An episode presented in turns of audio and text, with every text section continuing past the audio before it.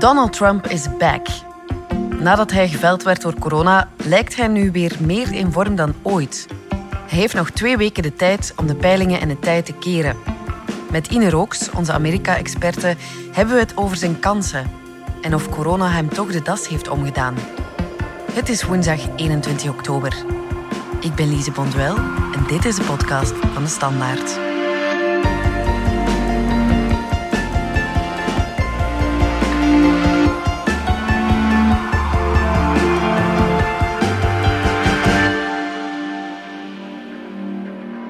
Hello everybody. It's great to be with you. Thank you. It's great to be back. I went through it. Now they say I'm immune. I feel so powerful. I'll walk into that audience. I'll walk in there, I'll kiss everyone in that audience. Everybody, I'll just give you a big fat kiss. Ine Roks, onze Amerika-experte. Dat was Trump in zijn comeback rally in Florida vorige week. Hij staat er weer helemaal blijkbaar als een echte superman. Ja, dat is toch de indruk die hij zijn kiespubliek probeert te geven. Hè? Trump heeft de COVID-besmetting volgens een meerderheid van Amerikanen nauwelijks ernstig genomen. Tot diep in de pandemie is hij de ziekte die wild om zich heen grijpt in Amerika blijven minimaliseren. Ondertussen zitten we aan 220.000 doden in de Verenigde Staten en meer dan 8 miljoen besmettingen. En dan op een bepaald moment, terwijl hij de noodzaak van voorzorgsmaatregelen bleef minimaliseren tot in het debat met Joe Biden, met zijn democratische uitdager onlangs. Ja, dan heeft hij het zelf gekregen. Hij heeft zelf een COVID-besmetting opgelopen, is naar een militair ziekenhuis gebracht per helikopter, maar heeft zichzelf daarna het weekend al uit ontslagen uit die kliniek en had een heel grote drang om zo snel mogelijk weer volgepakte campagne-rallies te gaan houden, zoals we zien dat hij nu doet. En het feit dat hij genezen is, hij gebruikt dat een beetje, hij probeert dat nu in zijn voordeel te draaien, hè? Mm-hmm. Ja, wat er zijn precies ziekteverloop, daarover blijft het toch heel schimmig, Lise. We weten niet hoeveel medicatie hij heeft gekregen. We weten niet wat het allemaal precies inhield. Hij heeft dan ook, herinner je, nog een campagnevideo opgenomen na zijn ontslag uit het ziekenhuis, waarop hij zei: het was een blessing from God, als een zegen van God, dat ik dit heb gekregen en heb weten te overwinnen. Hij deed daar ook de belofte tot hiertoe, de niet ingeloste en loze belofte, dat hij zijn experimentele behandeling ook ter beschikking zou stellen aan alle Amerikanen die COVID oplopen enzovoort. Ja. Dus ja, dat is toch wel een heel groot contrast met de campagne van de Democraten inzake COVID. Mm-hmm, want Trump neemt corona niet zo serieus. Mm-hmm. Ook de mondmaskers neemt hij niet serieus. Hij heeft zijn tegenkandidaat Joe Biden in hun tv-debat zelfs uitgelachen met die mondmaskers. I don't wear masks like him. Every time you see him, he's got a mask. He could be speaking 200 feet away from it. He shows up with the biggest mask I've ever seen. Ja, laten we nog even eraan herinneren hoe atypisch deze Amerikaanse presidentscampagne is. Hè. Er is nog maar 1 presidentieel debat geweest tussen president Trump en zijn uitdager Joe Biden. En tijdens het enige debat met Joe Biden heeft hij inderdaad gezegd van ja, ik ben niet op zich tegen maskers, maar hij, naar Joe Biden wijzend, overdrijft er wel mee. Ook al staat hij op honderden meters van een menigte, dan zit hij nog altijd met een gigantisch groot mondmasker op enzovoort. Uiteraard was dat pijnlijk, want ja, later heeft hij dan zelf die COVID-infectie opgelopen, hè, Trump. En Biden tot hiertoe nog altijd niet. Dus ja, hij blijft die maatregelen, die social distancing, de maskers, we zien dat ook heel sterk op zijn campagne-rallies, hij blijft die niet al serieus nemen. Terwijl bij Joe Biden en Kamala Harris aan de democratische kant zijn er overal, wat we dan lezen en horen van reporters die naar die meetings gaan, zijn er overal alcohol, ontsmettende gels aanwezig, worden de stoelen op afstand gezet. En zien we ook dat Kamala Harris, de running mate van Joe Biden en Joe Biden zelf, als zij binnenshuis, binnenskamers een rally houden, dan houden zij eigenlijk voortdurend hun masker op. En buiten wordt er dus absoluut die afstandsregel nauwlettend gerespecteerd. En dat is echt wel een zichtbaar contrast met de rallies van Donald Trump en wie voor hem rallies organiseert. It is a presidential responsibility to lead. And he didn't do that. Dit was Joe Biden, die Trump echt verwijt dat hij het goede voorbeeld niet geeft in de bestrijding van corona. Ja, door die pandemie staat de gezondheidszorg nu wel echt centraal als thema. Is dit nu het thema van de verkiezingen? Ja, er zijn verschillende thema's, maar zeker gezondheidszorg en een betaalbare gezondheidszorg en een toegang daartoe is eigenlijk al sinds jaar en dag een heel belangrijk maatschappelijk thema dat dus ook altijd bij politieke campagnes opduikt. Dat was ook 2 jaar geleden bijvoorbeeld een heel belangrijk thema bij de tussentijdse parlementsverkiezingen, de belangrijke midterms, waar de democraten toen ook met rassen schreden vooruit zijn gegaan en veel extra zetels in het parlement hebben gewonnen. Nu, dit jaar is het zeker een belangrijk thema. Of nu het thema is, ja, dat zou ook de economie oneer aandoen, hè, Lise? Dus ja, economie, de toenemende werkloosheid, de economie die eerst, dat moet ook gezegd, floreerde tot de COVID-uitbraak, is zeker ook een absoluut belangrijk campagnethema. Hè. Dat wordt, elke verkiezingscampagne hoor je wel eens, it's the economy, stupid.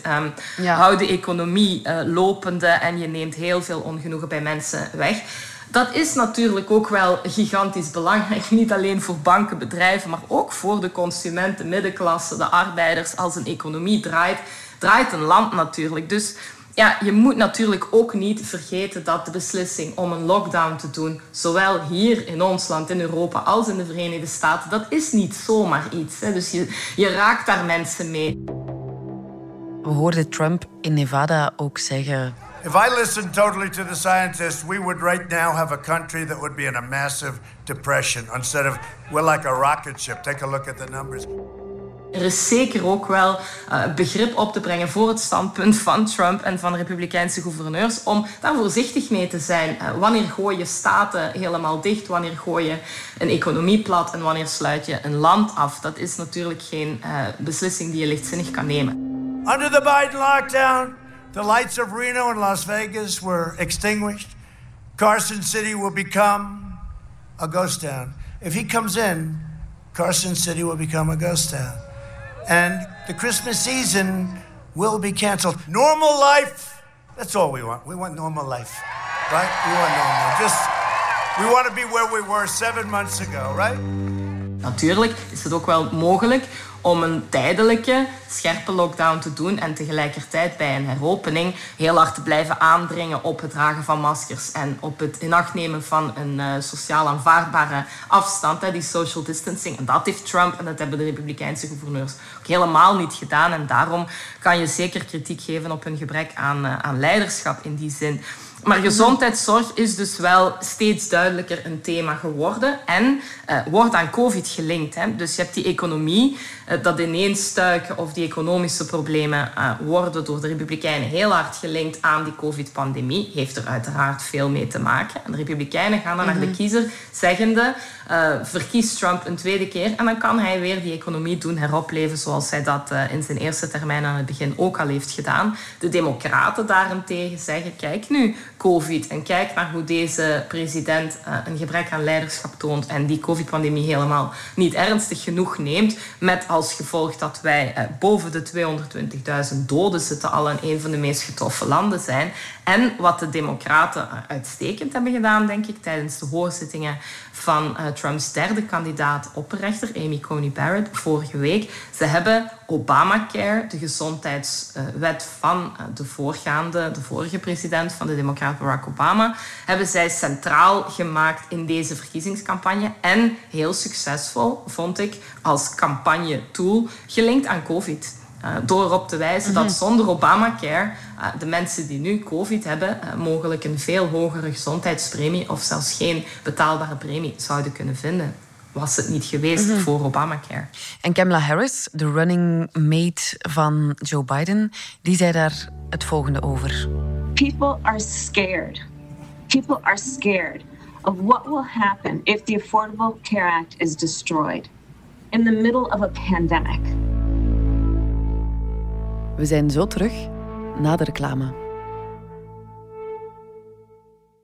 Als je kunt starten met vandaag bij een organisatie, gaan zeggen van oké, goed, we gaan een hoop van de beslissingen die op managementlagen of op CEO-levels naar beneden of op de werkvloer zetten, ja, gaat er heel veel veranderen. En alles beweegt. Een podcast waarin Vlaamse CEO's en prominente HR-managers vertellen hoe ze hun onderneming en werknemers in beweging houden.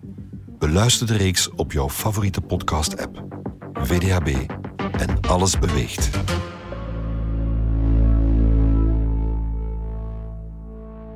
Republikeinen zit wat moeilijk wat gezondheidszorg betreft. De Democraten onderstrepen ook de verdiensten van Obamacare.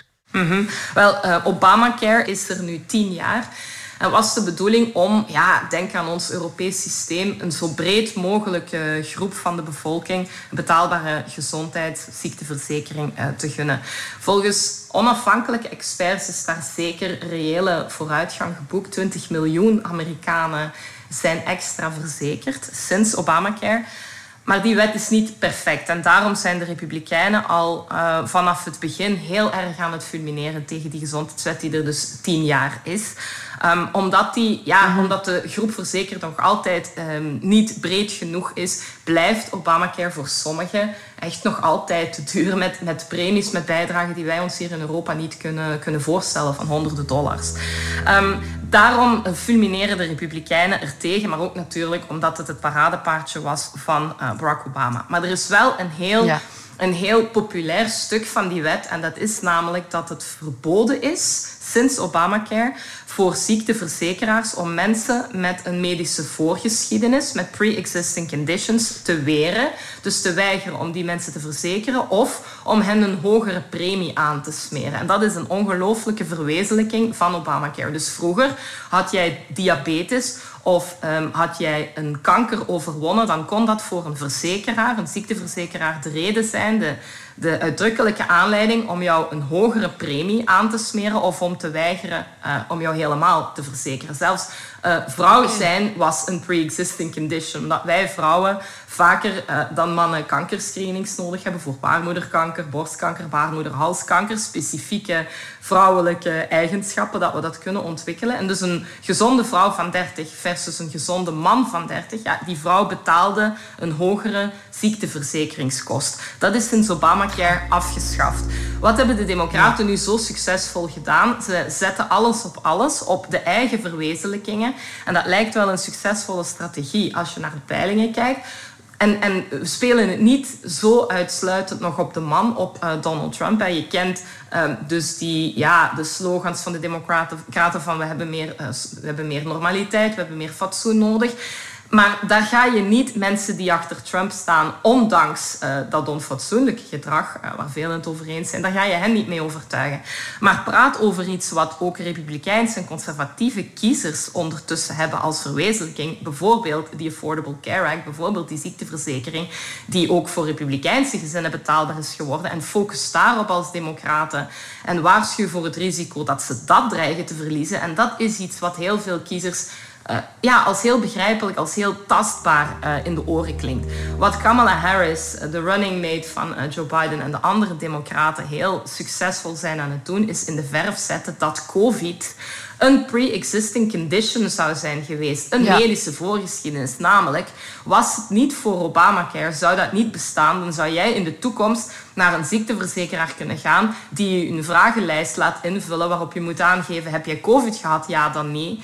Heb je dat gehad, dan zou dat een medische voorgeschiedenis zijn. Net zoals diabetes of kanker te hebben gehad. En zou jij meer moeten betalen voor gezondheidszorg of misschien niet verzekerd kunnen worden. En dat snappen heel veel Amerikanen, omdat, 20 miljoen Amerikanen die extra verzekerd zijn, dat zijn ook 20 miljoen kiezers. Ja. En daardoor zitten de Republikeinen nu inderdaad in zaken Obamacare in een heel gewrongen positie. En waarom gewrongen? De Republikeinen gingen eigenlijk in de hoorzittingen rondop rechter Amy Coney Barrett vorige week als er kon voor hen weinig misgaan. Ze wisten vooraf al dat ze voldoende stemmen hebben in de Senaat om hun derde opperrechter in het machtige Supreme Court, het Hoge Rechtshof, te benoemen. Ze willen dat nog doen vlak voor de verkiezingen van 3 november in de laatste week. En ze hadden het aantal stemmen op zak. Dus die 4 dagen hoorzittingen wisten ze, de echte inzet was er al niet meer. Dus wat doe je dan als democratische oppositie? Dus wat de democraten hebben gedaan was dan denken, of beslissen onderling, we gaan het keihard spelen op, nogmaals, gezondheidszorg, op de verwezenlijkingen van Obamacare. Omdat we toch weten dat we die stemmen als oppositie, we kunnen daar niks aan veranderen. Amy Coney Barrett gaat zo goed als zeker benoemd worden als de derde door Trump genomineerde rechter in het Supreme Court. Dus hebben de democraten alles op alles gezet om gezondheidszorg en de verwezenlijkingen van Obamacare in de verf te zetten. Uiteindelijk in de loop van die week van hoorzittingen zagen we dat de Republikeinen toch wel heel ironisch in een gewrongen positie zijn terechtgekomen. Dus ze gingen de week in, wetende dat ze dus die meerderheid van stemmen hebben om Barrett in het Hooggerechtshof te benoemen. En ze eindigden de week met Obamacare, een gezondheidswet waar ze sinds 10 jaar tegen zijn aan het fulmineren, die ze al via tientallen procedures in het congres hebben proberen te buizen en nu via de rechtbanken proberen af te schaffen. Een week na de verkiezingen, Lise, van 3 november, komt Obamacare en de grondwettelijkheid ervan opnieuw op de tafel van het Supreme Court. Als Amy Coney Barrett dan benoemd is, en die kans is groot dat zij dan al lid is van het Hoge Rechtshof, dan is er een meerderheid van 6 tegen 3, 6 conservatieve tegen 3 progressieve, en dan zou Obamacare kunnen worden afgeschaft, integraal.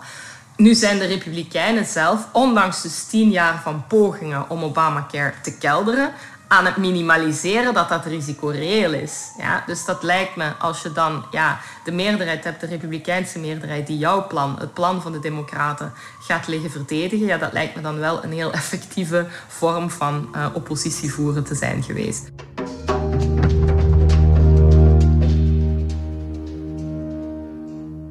En wat zegt Amy Coney Barrett daar zelf over tijdens de hoorzittingen in de Senaat? Gaat ze inderdaad tegenstemmen? Wel, Amy Coney Barrett heeft eigenlijk 4 dagen lang zich de grote ontwijker van de vragen getoond, eigenlijk, Lise. Dus ze ging op heel weinig controversiële thema's concreet in. En over Obamacare heeft ze gezegd dat zij niet met een agenda komt, dat ze hoopt dat de Senaat en het Hoge Rechtshof haar integriteit niet in twijfel trekken en dat ze geen beloftes heeft gedaan aan Trump, diens entourage of aan het Witte Huis. I have never made a commitment. I've never been asked to make a commitment. And I hope that the committee would trust in my integrity not to even entertain such an idea, and that I wouldn't violate my oath if I were confirmed and heard that case.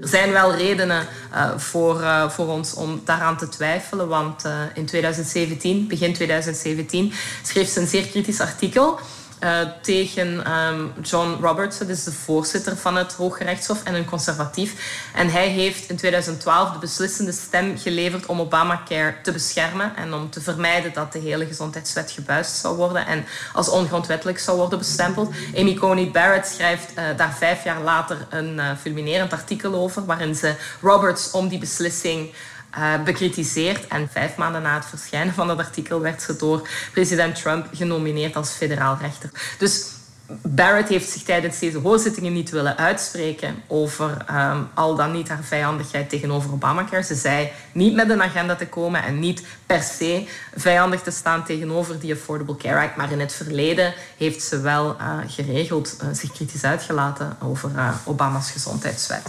Ja. En nu weten de Republikeinen zelf niet meer of ze nu tegen Obamacare zijn.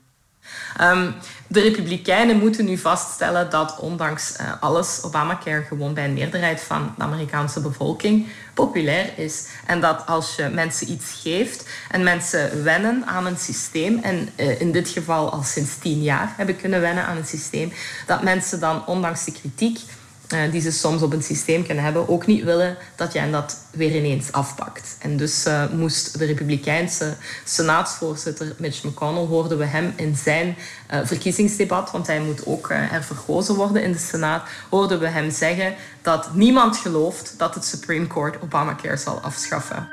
No one believes the Supreme Court is going to strike down the Affordable Care Act. Dus wel vrij ironisch, aangezien de Republikeinen al 10 jaar harde actie voeren tegen Obamacare. Dus ja.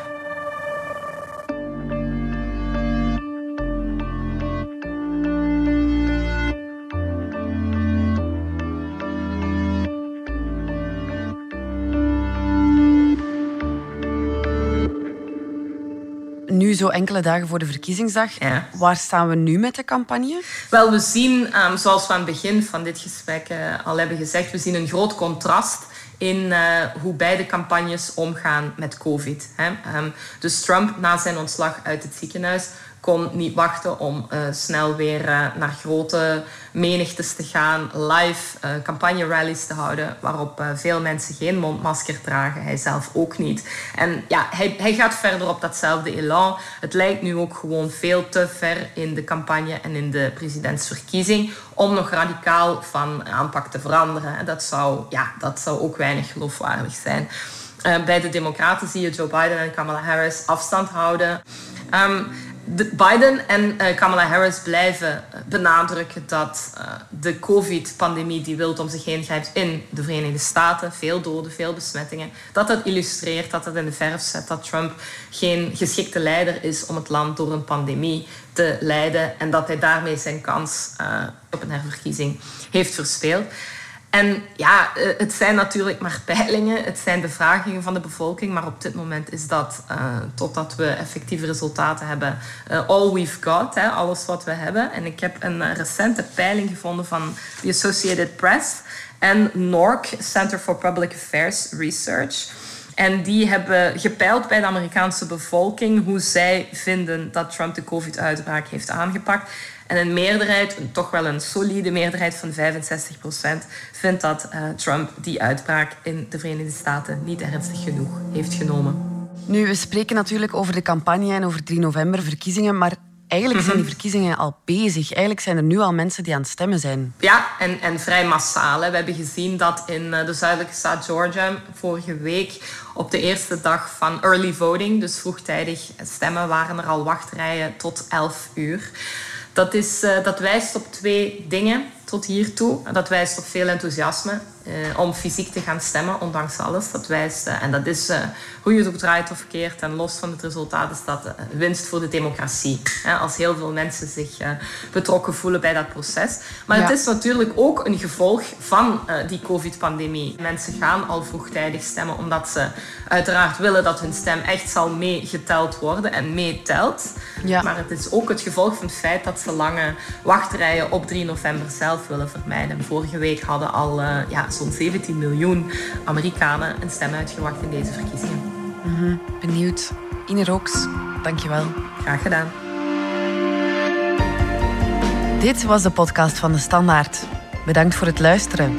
Wil je reageren? Dat kan via podcast@standaard.be. Het geluidsfragment van Mitch McConnell kwam van CNN. Alle credits vind je op standaard.be/podcast. Morgen zijn we er opnieuw.